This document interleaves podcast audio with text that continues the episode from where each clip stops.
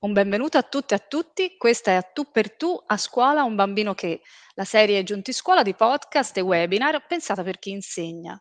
E per tutto l'anno scolastico cercheremo di tenere aperto questo dialogo continuo tra docenti ed esperti.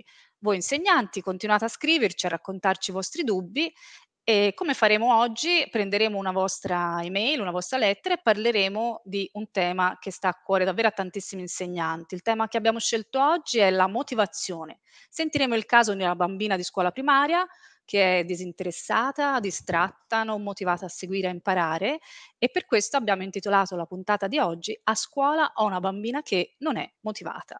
Io sono Chiara Tacconi, giornalista, e per tutte le puntate sarà con noi Luisa Lauretta, psicologa, formatrice, direttrice della rivista Psicologia e Scuola. Ciao Luisa.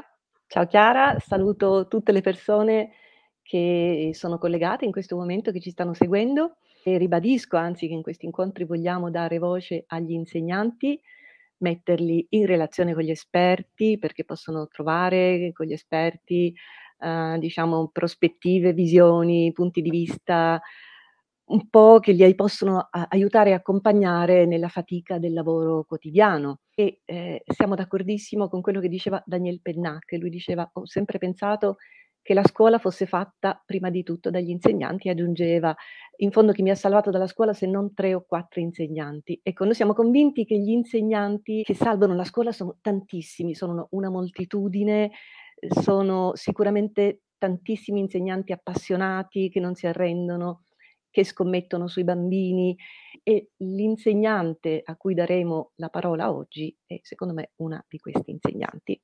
Lascio a te allora adesso la lettura della lettera, Chiara. Beh sì, ehm, per chi ci segue per la prima volta, ecco cosa faremo. Ehm, scegliere sceglieremo un'email, una lettera, un di un insegnante, la leggeremo e poi con te Luisa, che avrai, ehm, appunto già analizzato, diciamo, il problema, ne discuteremo insieme a un esperto o un'esperta da te invitato in questa trasmissione. Nelle puntate precedenti abbiamo già parlato di situazioni ricorrenti a scuola e continuiamo a ricevere richieste da insegnanti tra le difficoltà che ci raccontano appunto ob oggi abbiamo scelto l'email della maestra Giorgia che ci racconta di una sua alunna e chiede un parere. Leggiamo insieme la lettera. Classe seconda. Da un po' di tempo mi ritrovo a scuola con lo stesso pensiero fisso. Ogni pomeriggio preparo le lezioni con cura, ma nonostante i miei ostinati tentativi di rendere interessanti le lezioni, molti bambini dopo un po' si stancano. La mattina, prima di iniziare, dedico i primi 15 minuti al saluto, al piacere di ritrovarsi, per ritrovare il nostro senso di comunità. Poi iniziamo la parte didattica e lì cambia tutto. In particolare Laura perde subito interesse per quello che facciamo, si distrae, si annoia. Per un po' provo a motivarla e poi, man mano che il disinteresse aumenta, divento testimone passiva di tutto questo, fino a che mi demotivo pure io. Allora, il mio pensiero fisso è: come posso fare a motivare questa bambina all'apprendimento? Come posso riuscire ad appassionare la classe e a rendere tutti curiosi di imparare?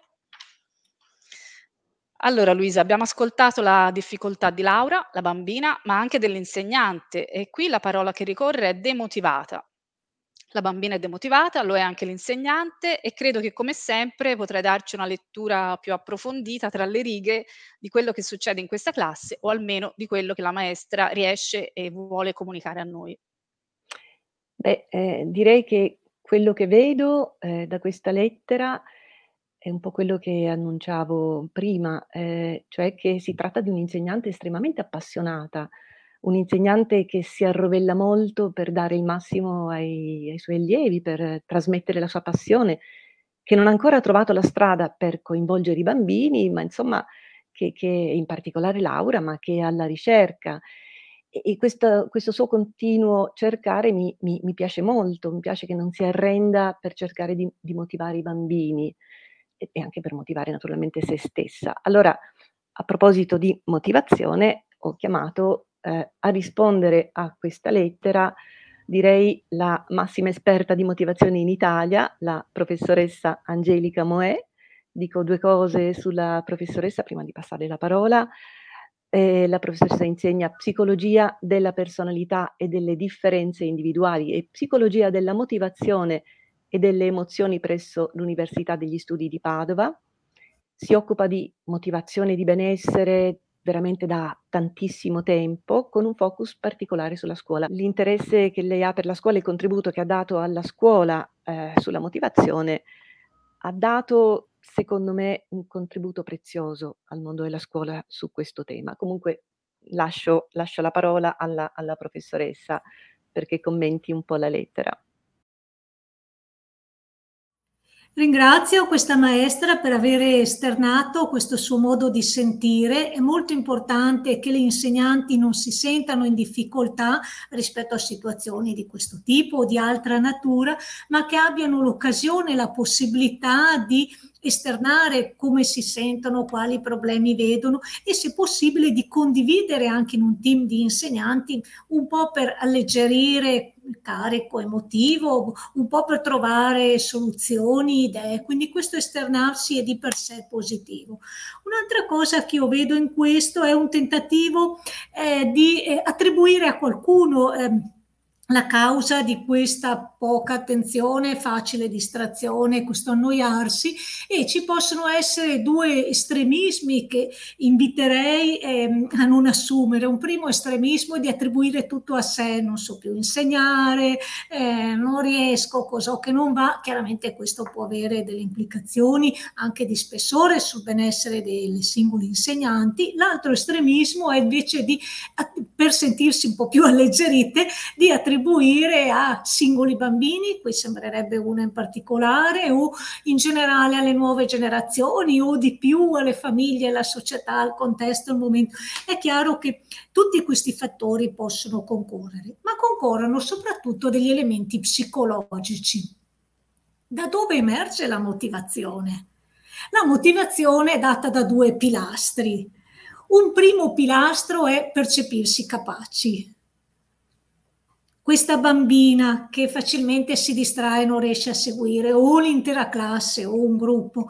Eh, si sentono capaci, riescono a seguire la lezione. Uno può non sentirsi capace perché manca di prerequisiti, fa fatica a stare al passo, quindi si trova come a un livello inferiore, diciamo, delle competenze, o viceversa perché sa già tutto, ha già capito, è la quinta volta che la maestra spiega lo stesso concetto e quindi eh, può non sentirsi capace perché non è stimolato, quindi una bassa percezione di competenza, ma anche un'alta percezione di competenza porta ad annoiarsi, questo succede in tutti i contesti anche a scuola. Quindi il primo quesito è si percepiscono capaci e dal quesito nascerebbero poi delle linee applicative. Allora cosa posso fare per far sentire tutti capaci? non è facile, è una classe chiaramente, ma ci possono pensare a delle modalità, delle strategie a fare in maniera che tutti possano esperire competenza. Questo è il primo pilastro. Il secondo pilastro su cui si regge la motivazione è il dare valore eh, e quindi ritenere importante, utile, interessante, stimolante ciò che si fa. Servono entrambi, quindi serve sia sentirsi capaci sia dare valore. La maestra sta spiegando l'argomento X. Questo argomento X ha valore? interessa, ci sono tanti motivi per dire questa cosa ha valore o meno, ci può essere un valore molto strumentale concreto, me lo chiede domani nella verifica, è un valore, ci può essere un valore più intrinseco, sta cosa mi piace ogni volta che leggo una poesia o studio la storia, mi innamoro, questo può essere un valore molto intrinseco, e tutti gli stadi intermedi un valore utilitaristico, questa cosa mi serve se poi dovessi fare una prova di ammissione, ad esempio, questo per gli studenti più grandi. Quindi eh, anche qui è da capire se si cade un po' di più nella percezione di competenza, un po' di più nel valore, o in entrambi. Il caso estremo è quello in cui la maestra spiega una cosa in cui uno non si sente capace, quella cosa per quella persona ha poco valore. Quindi ci vuole anche un certo equilibrio, sono due pilastri, dicevo. Una persona può dire quella cosa è molto importante per me, ma non ci capisco niente anche può creare delle difficoltà. Oppure una persona dice qualcosa, sono bravissima, è tutto chiaro per me, ma per me non ha senso perché mai dovrei perdere tempo a memorizzare delle cose o saper fare, che, che non mi serviranno mai nella vita. Ad esempio si confonde spesso il valore con l'utilità. È difficile sapere cosa ti servirà nella vita e diverse discipline scolastiche non hanno un'applicazione diretta. Eh, a nessuno viene chiesta la morfosintassi, ma in molte professioni saper parlare bene o esprimersi, questo è rilevante. Lo stesso vale saper risolvere delle equazioni. È chiaro che che di per sé raramente in, nelle professioni questo eh, può essere richiesto, ma allena la mente a un certo tipo di riflessione. Quindi inviterei l'insegnante a pensare se la caduta è un po' più rispetto a questa bambina in specifico, ma potrebbe essere più di uno, non mi piace l'imputare a uno solo, magari questa la si vede un po' più in difficoltà, ma altri riescono a fingere meglio che in realtà stanno pensando ad altro mentre la maestra spiega, eh, questa invece non sta ferma, gli altri invece vagano con la mente, lei vaga con le mani o quant'altro. Quindi eh, a chiedersi uno se, se, si percepisce capace, due se danno valore. Si può anche agire d'anticipo, come si fa ad agire d'anticipo. Si può chiedere che cosa ti può piacere di più, quali sono gli argomenti più belli. Adesso facciamo pure in questa immagine cosa ti colpisce da una immagine, si va poi, che magari sul sussidiario si va a spiegare la storia, ad esempio, no? Oppure in questa frase c'è un errore, chi lo trova molto più stimolante che dire in una frase c'è l'articolo, il verbo, è chiaro che ehm, ci sono delle modalità che fanno sentire competenti. Questo errore l'ho trovato io, oppure che incrementano il valore di questa cosa, mi piacerebbe sapere che incrementa molto il valore, anche la competenza, tutta una serie di forme di attivazione. Eh, si attivano delle preconoscenze oppure si possono pensare tipo delle cacce al tesoro, eh, chi trova i tre elementi che, oppure si possono eh, fare dei gruppi dove spesso problema nel far sentire eh, tutti competenti e che qualcuno è già super bravo e la maestra è lì perché la scuola esiste ma quella persona saprebbe già tutto e quelli che fanno più fatica per vari motivi e tutti gli stadi intermedi di chi fatica con una materia ma non con l'altra con tutte, di chi è più svogliato, di chi si applicherebbe ma per far sentire tutti in gruppi, ognuno ha una sua responsabilità un po' commensurata. Ehm, un po' commensurata alle, alle, reali competenze e poi si fa un lavoro di gruppo. Altre possibilità, lì poi sta la maestra a capire quali possono funzionare, ad esempio piccole gare, no? per stimolare allo studio, spesso magari ancora ancora lo studio, una cosa in classe, ma studiare a casa nei pomeriggi. Ma per stimolare allo studio si possono fare ad esempio dei gruppetti, un gruppo è quello che fa le domande, un gruppo è quello che fa le risposte, un gruppo è quello che giudica sulla bontà del lavoro e, e, così si stimolano le abilità creative nel creare le domande, le abilità un po' di sintesi espressiva nel rispondere e anche le abilità poi di riflessione, autogiudizio sono molto importanti. Poi i tre gruppi un po' si ruotano. È chiaro che se uno deve fare le domande deve studiarlo il testo, lo deve studiare chi risponde e a maggior ragione chi dice se la risposta è articolata corretta che voto da di gruppo perché altrimenti una fra virgolette, competizione individuale stimola un certo tipo di obiettivi più a dimostrarsi bravi, a farsi vedere che si sa. Di gruppo, quindi quel gruppo ha lavorato bene, all'interno del gruppo ognuno poi elabora eh, diverse parti, è importante che nei gruppi ognuno abbia un pezzetto di responsabilità, altrimenti si rischia che uno o due trascinano e fanno il lavoro e gli altri si accodano. Ognuno ha quel piccolo pezzo e se tutti hanno contribuito si riesce, no? E, eh, e la vittoria è la vittoria del gruppo. Quindi eh, inviterei quindi a questa riflessione su percezione di competenza e valore, su come, su quale di questi sia necessario lavorare di più e su tutte possibili strategie per incrementare tutto questo. Naturalmente i due pilastri, no, percepirsi capace di dare valore, si innestano come qualsiasi pilastro, non sta lì in piedi sul terreno, il primo scossone cade. In cosa si innestano? Si innestano in un ambiente sociale. Allora si parla di un ambiente sociale supportivo, Ambiente sociale supportivo un ambiente non giudicante, un ambiente che dà feedback costruttivi, un ambiente che ti fa sempre sentire a posto, un ambiente che è attento a come ti senti eh, e a cosa provi, cosa ehm, vorresti fare di più. Quindi è un ambiente che stimola la crescita della motivazione intrinseca. È molto importante coltivare questo ambiente, ma non può essere imposto, perché l'ambiente supportivo, secondo la teoria dell'autodeterminazione, è un ambiente scelto. E quindi non è facile questo. Come può avvenire il passaggio? Un passaggio importante è, è relativo a un aspetto su cui io insisto parecchio, che è la motivazione dell'insegnante. eh, quanto più l'insegnante è motivata, esperisce benessere, tanto più riesce naturalmente a fare questo. Eh, di quale motivazione parliamo? Quando si parla di motivazione si possono intendere cose le più diversificate. Io mi riferisco in particolare alla, sempre alla teoria dell'autodeterminazione e in particolare alla soddisfazione di tre bisogni. Sono tre bisogni universali che va bene per tutti e che mai vedremo soddisfatti appieno, cioè in psicologia c'è sempre un continuo, da per niente a tantissimo, tanto fa che il per niente non funziona, ma neanche il tantissimo. In questo continuum ci sono questi tre bisogni, il bisogno di sentirsi capace, L'insegnante infatti può chiedersi ma mi sono capace, eh, può dubitare delle proprie capacità. Il bisogno di sentirsi autonomi, quindi posso scegliere ulteriori modalità, posso definire alcuni aspetti del programma, posso bypassare una parte. E il bisogno è sentirsi in relazione e quindi in una relazione supportiva e quindi avvertire che c'è come un gruppo di lavoro di insegnanti che tutti concorrono nella stessa direzione.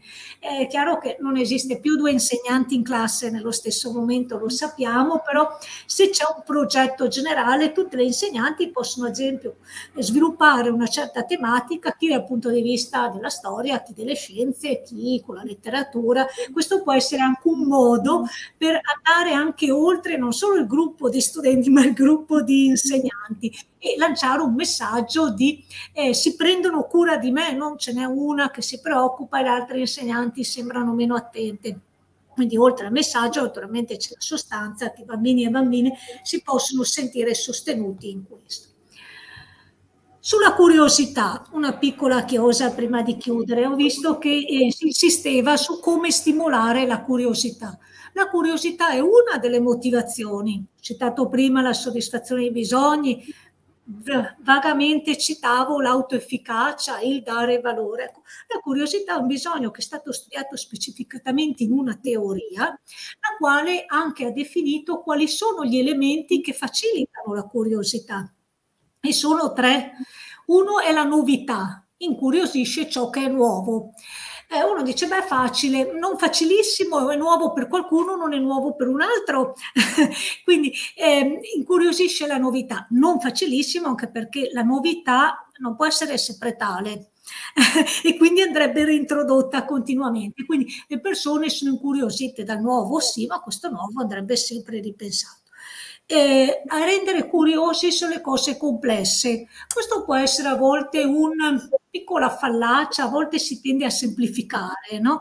Eh, invece rende curioso ciò che è intrigante, fra virgolette, ciò che è un po' complicato, un po' misterioso, citavo prima la caccia al tesoro, scoprire eh, l'errore non così difficile che sia irraggiungibile, si ricade nel caso della ridotta percezione di competenza, ma qualcosa che stimola, quindi un po' complesso, non facile.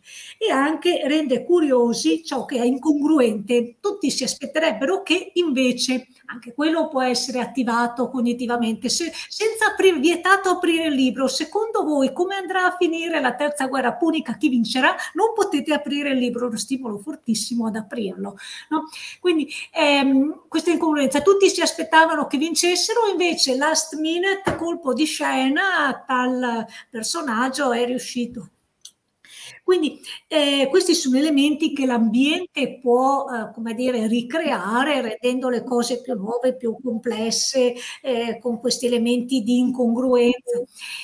Dietro a tutto questo ci sta però, ribadisco, la motivazione e anche il benessere dell'insegnante, perché per fare tutte queste cose e, come dire, accendere la motivazione agli studenti è importante che l'insegnante abbia per primo acceso la sua. Eh, una candela illumina tante altre candele, ma deve essere accesa. Caspita, grazie davvero Angelica. Aggiungo qualcosa anch'io, intanto veramente grazie per questi spunti estremamente ricchi che creano un disegno articolato, ma mi sembra particolarmente utile per gli insegnanti. Eh, provo a riassumerli un po' e vediamo se riesco ad afferrare gli elementi di fondo, anche se ecco, mi sembra che ci fossero veramente tante prospettive che eh, poi bisogna eh, ri- riprendere riascoltando le parole della professoressa. Allora, prima di tutto l'importanza di esternare, di non tenere per sé la propria insoddisfazione o preoccupazione e così via. Esternare e condividere, questo dal punto di vista dell'insegnante. L'importanza di rintracciare il, e di aiutare i bambini a percepirsi capaci e a dare valore L'importanza naturalmente di un ambiente supportivo, di un ambiente sociale supportivo in generale e ancora eh, che eh, occuparsi della motivazione dei bambini ha una ricaduta importante nella motivazione degli insegnanti, cioè che sono gli insegnanti prima di tutto che debbano comunque rintracciare la loro motivazione e eh, attivarsi in questa direzione per poter offrire poi degli elementi che alimentano per esempio la curiosità dei bambini, come hai ben detto, mm-hmm. e che non si esaurisce comunque di per sé, ma richiede novità, complessità, incongruenza. Ecco, mm. è, una sintesi più o meno, uh, ho cercato di condensare veramente in poche parole. Eh, sì, mi sembra che grosso modo ci sono le cose, sì.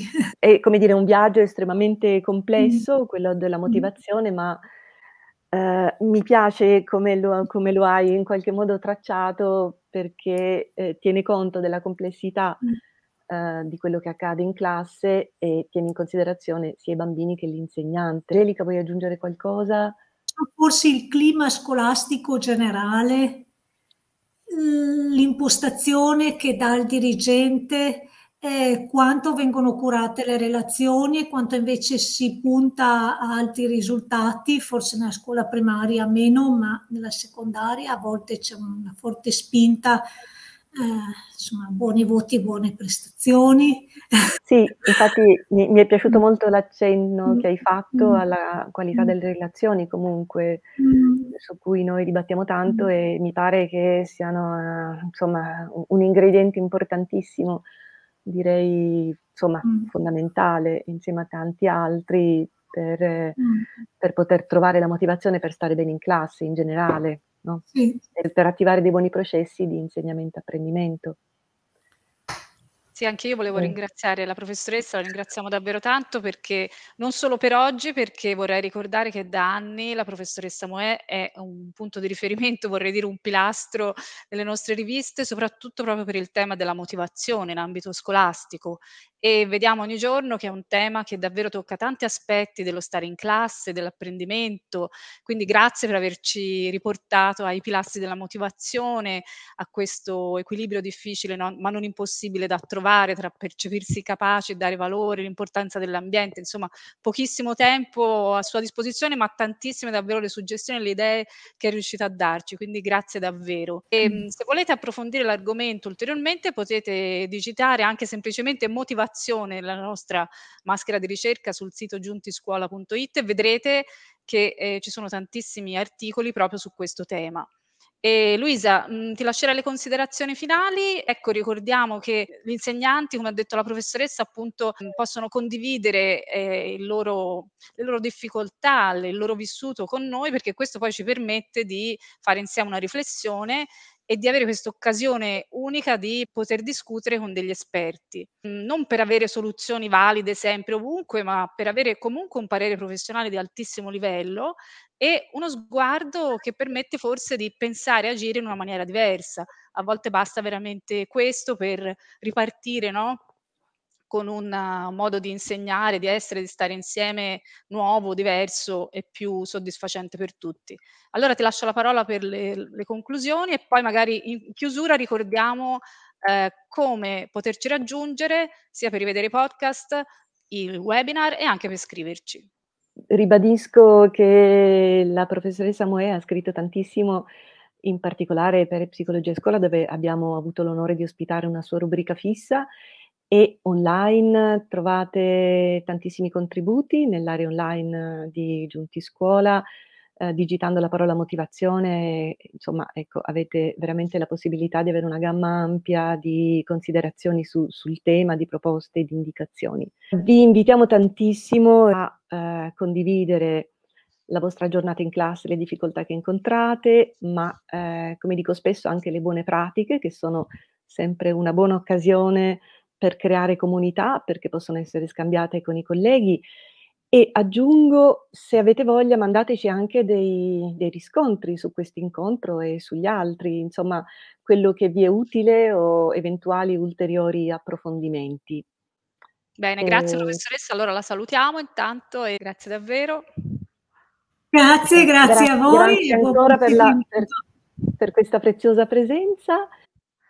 Sì, hai già detto come fare a raggiungerci, a trovare articoli che possono interessare, sempre su giuntiscuola.it potete rivedere queste registrazioni e sul canale eh, Giunti Scuola di Spotify potete ascoltare i podcast delle nostre puntate. Scriveteci a formazione-giunti.it e così sceglieremo ancora una volta insieme a Luisa Lauretta un'email da leggere insieme per poter discutere insieme a un esperto, a un esperto e affrontare ancora una volta i temi più caldi, diciamo, della, della scuola.